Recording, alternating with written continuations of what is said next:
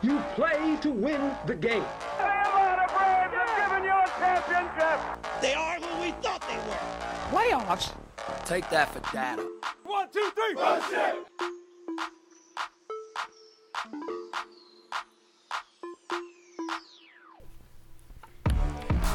So, on today's uh, initial title run podcast, we're going to talk about why the Quinn Air Falcons drafts are actually better than you might realize. So, in looking at Atlanta's rather unexpected path through the 2020 NFL draft, it rekindled discussions about the entire 13 year draft record of Thomas Dimitroff, and more specifically, the effectiveness of his recent drafts alongside Falcons head coach Dan Quinn. So it's easy to point fingers at maddeningly inconsistent players like Vic Beasley and complete duds like Duke Riley. Yikes. Um, but how well do the Quinn era drafts as a whole stand up to further review? Expectations for any draft pick should be tempered based on the position they play and the value at their position in the draft. For example, not every first round quarterback will make a Pro Bowl. That's literally impossible. So that's not a realistic expectation. But it's not unreasonable to expect a first round quarterback to be a competent starter early in their career. You get the idea. With that in mind, um, here's a look at what we feel are realistic projected draft values based on draft slot, and then some examples of Atlanta Falcons pre 2015, so before Quinn and Dimitroff, that would fit that description. So starting with a top 10 pick. A top 10 pick is somebody that you're taking that has all pro potential. So that's someone that is an elite prospect at a position of need. Example of that would be Julio Jones and Matt Ryan. And while some will debate, debate Matt Ryan's elite status, he has won a league MVP, so I think we can argue that's pretty successful um, for any pick taken anywhere in the draft. Moving a little bit further out to the top 20. So, a top 20 pick is someone that you're taking to be an immediate starter with potentially elite upside. So, this is a player that's got Pro Bowl potential. Doesn't necessarily mean they'll reach it, but that is their upside. Um, examples from Falcons past would include someone like Keith Brookins, Brooking, who was taken in the teens, and Sean Weatherspoon, who both were good, better than league average players, Brooking was able to stay healthy enough to earn several Pro Bowl nods with the Falcons. Um, and Weatherspoon had that potential, but was obviously derailed due to injuries. Um, moving outside of the top 20 to the end of round one, you're essentially just looking there for a long term starter. So, this is an immediately competent NFL player that hopefully will be on your team for several years. So, this is someone like a Desmond Trufant. Good, but not spectacular but a quality NFL starter. And another example is Patrick Kerney, who was a good starter that ended up having three or four elite years um, that actually almost outperformed his draft position. And then he went to Seattle and even had a few all pro years. In round two, you're looking for a player that's a future starter or an immediate contributor. So this can be a rotational player that grows into a starting role, like a Robert Alford, or someone that's underdrafted and may be able to start immediately because they weren't valued properly. So examples of that would be someone like a Curtis Lofton, uh, who was a really, really good player for the Falcons for four years before he moved on to New Orleans, or William Moore, who was a first round talent that dropped because of injury concerns. Um, and when William Moore was healthy, he was a Pro Bowl caliber safety. Moving on to round three, this is where the Falcons have really had a lot of success finding value and quality over the years. So a round three player is a rotational player that could develop into a future starter. So you're looking at players like Tevin Coleman, Harry Douglas, and Thomas DeCoud.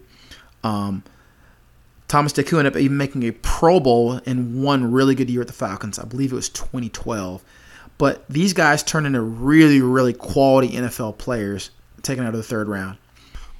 Moving along to round four, uh, these are depth players that could develop into rotational players. Some examples for this from the Falcons would be Levine Toilolo, who was a blocking tight end for us for several years, and then also Joe Hawley, who played center and guard. And uh, Hawley ended up developing into a starter for about three years, who played 91 games for us. So those guys are eventually taken, initially taken to be backups, but over the course of time, they develop into key rotational roles, and that's what you're looking for out of a typical fourth round pick. Moving on to round five, this is a developmental player. These are players that project to become quality backups. Examples for this from the Falcons would be Jacquizz Rodgers and Dominique Franks. Going further to round six, these are players that you hope make the end of your roster or your practice squad. So the idea here is you're picking special teams players, specialists, or end of the bench depth. So, for example, Falcons picked Matt Bosher in 2011. He was their punter for nine seasons, eight or eight or nine seasons, and then uh, you have a player like David Irons, uh, who was a late round draft pick that played reserve corner and was a special teams ace. And the hope is that your six round picks make your team. The 2018 or 2019 six round pick for the Falcons, Marcus Green, was drafted to be a return specialist and a gadget guy, and because of injuries throughout training camp, wasn't able to make the roster, and that's not unusual. But six round picks are not complete throwaway picks. Seventh round picks essentially are. We refer to the seventh round as throwing darts. These are project players that rarely make the roster. It's often a surprise that they do. An example of this would be someone like a Jason Snelling. And again, those kind of players that are drafted in the seventh round and become key contributors, those are rare. And then finally, your last group, undrafted free agents, which we refer to as throwing darts, blindfolded. Uh, these are players brought in to fill out your training camp roster, and occasionally you'll find some gem like a Joplo Bartu or Paul Worrilow. So, with those expectations laid out, we've separated the players of the 2015 through 2019 drafts into five categories based on whether they met, exceeded, or fell below these expectations. And so, uh, it's premature to evaluate everybody from the 2020 class. Obviously, they haven't played a lot, and you have to give those prospects time to develop. And you have someone like Chris Lindstrom who only played five games, so it's a little premature to say what they can and cannot be. But we will evaluate players from the 2015 through 2019 classes. So, um, so that bottom tier is players that you would more or less refer to as busts. So these players are a slight step up from that.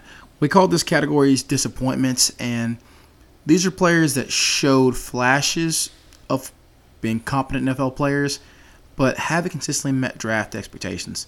So you're going to notice that all the players in this tier were not equally good NFL players but they didn't meet what they were expected to do for their draft slots. So, of course, the top of this list is everyone's favorite, Vic Beasley, the number eight overall pick in 2015. And a top 10 pick should be a Pro Bowl talent or an All Pro talent. Vic Beasley made one All Pro team and one Pro Bowl.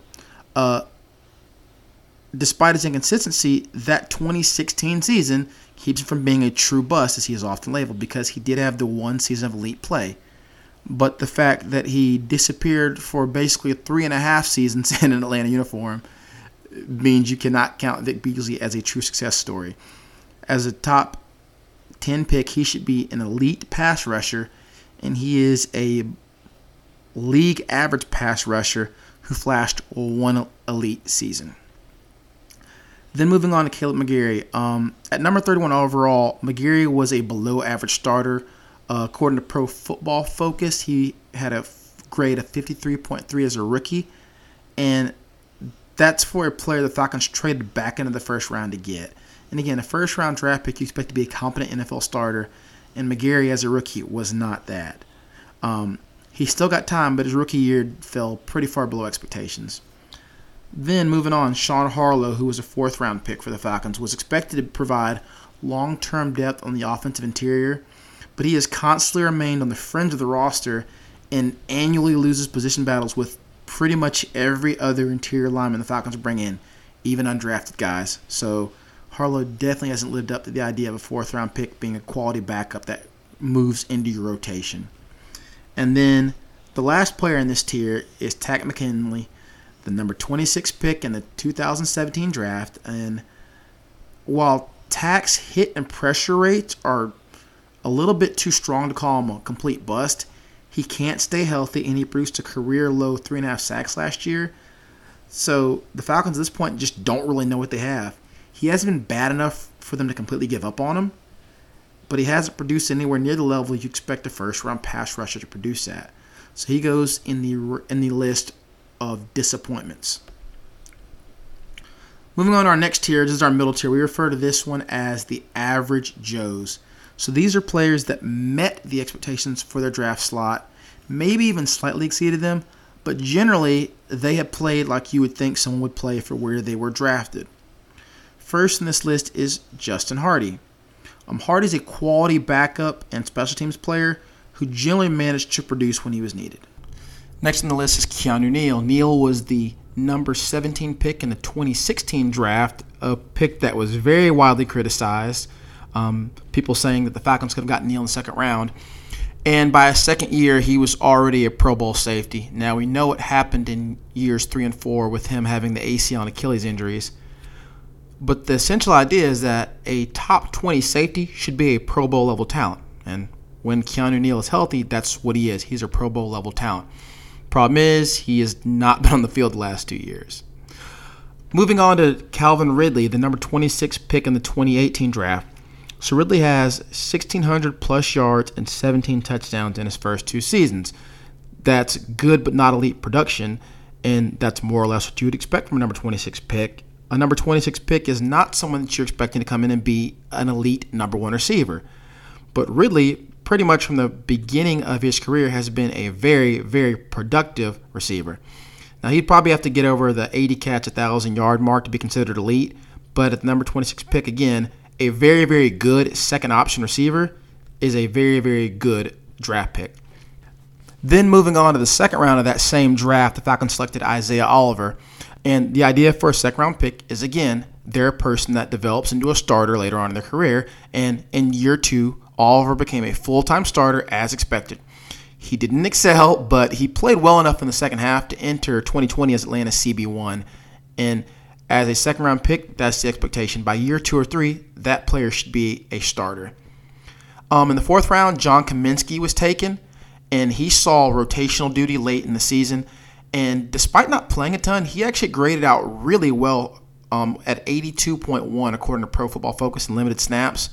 And while Pro Football Focus isn't the gospel, the fact that he had such a high grade in limited snaps indicates that as a fourth round pick, he is a quality rotational player, which is what you're looking for from that position. Also taken in the fourth round was Kendall Sheffield. And injuries pushed Sheffield into full time duty at slot corner last year. And in the second half of the season, he really excelled, giving the Falcons a lot to be excited about as he's going to start as the slot or nickel corner this year and showed a lot to really make you think that he's going to excel in that position. And then we have a trio of running backs kind of grouped together. Brian Hill, who was a fifth round pick, Ito Smith, who was a fourth round pick, and then Qadree Ollison, who was a fifth round pick. And all three are quality backups that have shown good to above average production limited roles. Running backs, as we know, are essentially a dime a dozen. So when you have a fourth or fifth round running back, the idea is that guy makes your roster, he contributes some carries, maybe a touchdown or two, and he stays in your roster. And that's more or less exactly what those guys have done, despite the fact that Brian Hill has been cut and brought back to the Falcons by about 10 times, I'm pretty sure, since he was drafted initially. All right, so moving along to our fourth tier, these are players that we consider hits.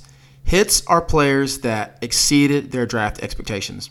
First in this list is Tevin Coleman. And there's an argument for Coleman to go on the average Joe's list since he's never topped 1,000 yards rushing but he was the fifth back taken in the 2015 class and has tallied the fourth most scrimmage yards in that class. Just got a solid contract from the uh, San Francisco 49ers in the last offseason. So you could argue that he's an average Joe running back, but he was projected to be Atlanta starter as a rookie prior to a hamstring injury and was a huge part of that Super Bowl season and then became the full time starter, of course, um, when Devonta Freeman got injured in 2019. So we're arguing that he actually exceeded expectations as a full time starter essentially for the last two seasons he was here in Atlanta. De'Vondre Campbell, who was a fourth round pick in 2016, which is one of the best Falcons drafts in recent memory, uh, he went from a fast linebacker with questionable instincts into a plus starter, led the team in tackles in 2020, and became too expensive for Atlanta to re sign. Um, got a one year prove it deal from the Arizona Cardinals. Uh, moving on to Wes Schweitzer, who was a sixth round pick. Uh, Schweitzer was drafted as a possible swing tackle Um, but he kicked inside the guard and started 36 games over the last three seasons. So while he's been less than spectacular, he has easily outperformed his draft slot as a fringe roster player. So when you have a six round pick that ends up starting 36 games for you, he has outperformed his draft position. So you have to consider him a hit, even though his play hasn't been stellar. Russell Gage, another six round pick. Um, Gage entered the league as a special teams ace. Even at LSU, he didn't get a lot of targets. He was mainly used on reverses. And the Falcons even experimented with him at corner last offseason. So after injuries and trades decimated the receiving depth last year, Gage stepped in to tally 49 catches for 446 yards, which is pretty exceptional production for a player that was never expected to even contribute as a receiver. And then we have a couple of undrafted free agents to round out this list. Um, Olamide Zaccheaus, who was selected last year or signed last year as an undrafted free agent, he wasn't expected to make the active roster, much less play in 10 games and uh, score a 93 yard touchdown in his first catch. So the fact that Zaccheaus made the roster already is an indication that he's outperformed uh, his undrafted free agent status. But then to actually get play and contribute is a plus. And then another one, and this is a throwback for you Falcons fans, uh, Terron Ward, if you remember him. Uh, while it seems like a vague memory, Ward served as the primary backup on multiple occasions where either Tevin Coleman or Devonta Freeman were, were, injured, and one of them was injured a lot during 2017 uh, and 2018. I mean, Ward ended up sticking around with the Falcons for three years after coming out of Oregon State as an undrafted free agent, and he accumulated 375 yards on 90 carries and a few highlight level trucks, if you can remember um, him in his number 33 jersey. Um, one more to add to this list as we round it out is Sherrod Neasman, who tallied 41 appearances in four seasons with the Falcons, uh, earning a bunch of starter reps after the really snake bitten injury plagued season we had in 2018. And Neasman was an undrafted free agent coming out of college. At the very top tier of our list is the diamonds in the rough category. And this is for players that have significantly outperformed their draft position. So the top of the list is arguably the Falcons' best defensive player, Deion Jones.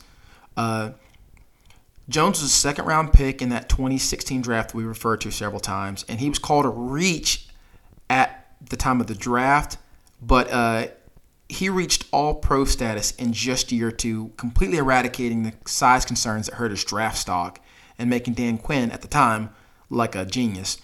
Um, Austin Hooper was taken in the third round of that same draft, and after back-to-back Pro Bowl seasons, Hooper just became the highest-paid tight end in NFL, NFL history, which is crazy. We don't remember this, but Hooper actually started in that Super Bowl team in 2016 after Jacob Tamme got hurt, and he is a very good player, obviously a two-time Pro Bowler. Um, and that is definitely outperforming his draft slot in the third round. And what people projected him to be after his first two years in the NFL were very uneventful. Grady Jarrett was a fifth round pick in the 2015 draft, and all pro talents aren't supposed to go in round five, but Jarrett had size concerns that caused teams to pass on his obvious tools, and he's developed into one of the best interior defenders in the NFL. And if Jones isn't isn't at the top of the list for your best player on the Falcons defense, you'd have to say it's Grady Jarrett. Uh, Damontae Kazee is another one, a fifth round pick who was moved from corner to safety to replace the injured Ricardo Allen in 2018. And he went ahead and tied for the league lead in interceptions with seven that year. So Kazee has his flaws as a player, um, but to lead the league in interceptions as a fifth round pick is definitely outperforming your draft position, especially when you're moving to play a completely different position than what you played in college. Foye Oluokun was a six round draft pick a few years ago, and he was a relative unknown coming out of Yale. Trying to watch his highlights was like watching this Zapruder film. You had to go to YouTube, and they were all mashed together. They weren't clipped, and it was just it was just crazy. But uh, he had 91 tackles as a rookie, which essentially earned him a spot as the Falcons' outside linebacker of the future. And the expectation is for him to become a full time starter this year, which again, not what you expect out of a six round pick. And then rounding out this list is Brian Poole. Uh, Poole was an undrafted free agent out of Florida in 2016.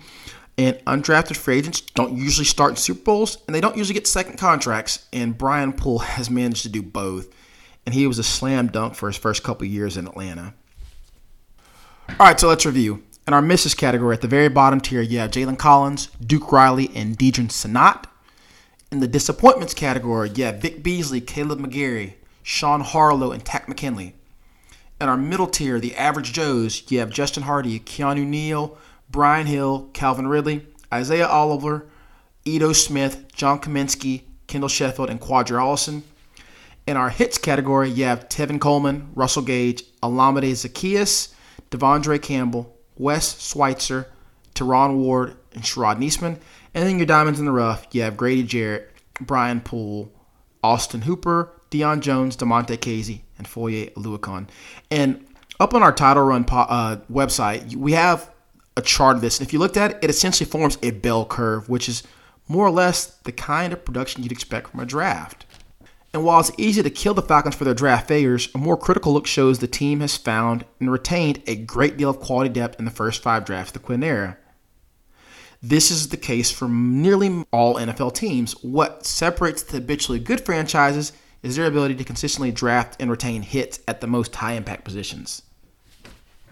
Thomas Dimitroff has continued to excel in drafting skill positions.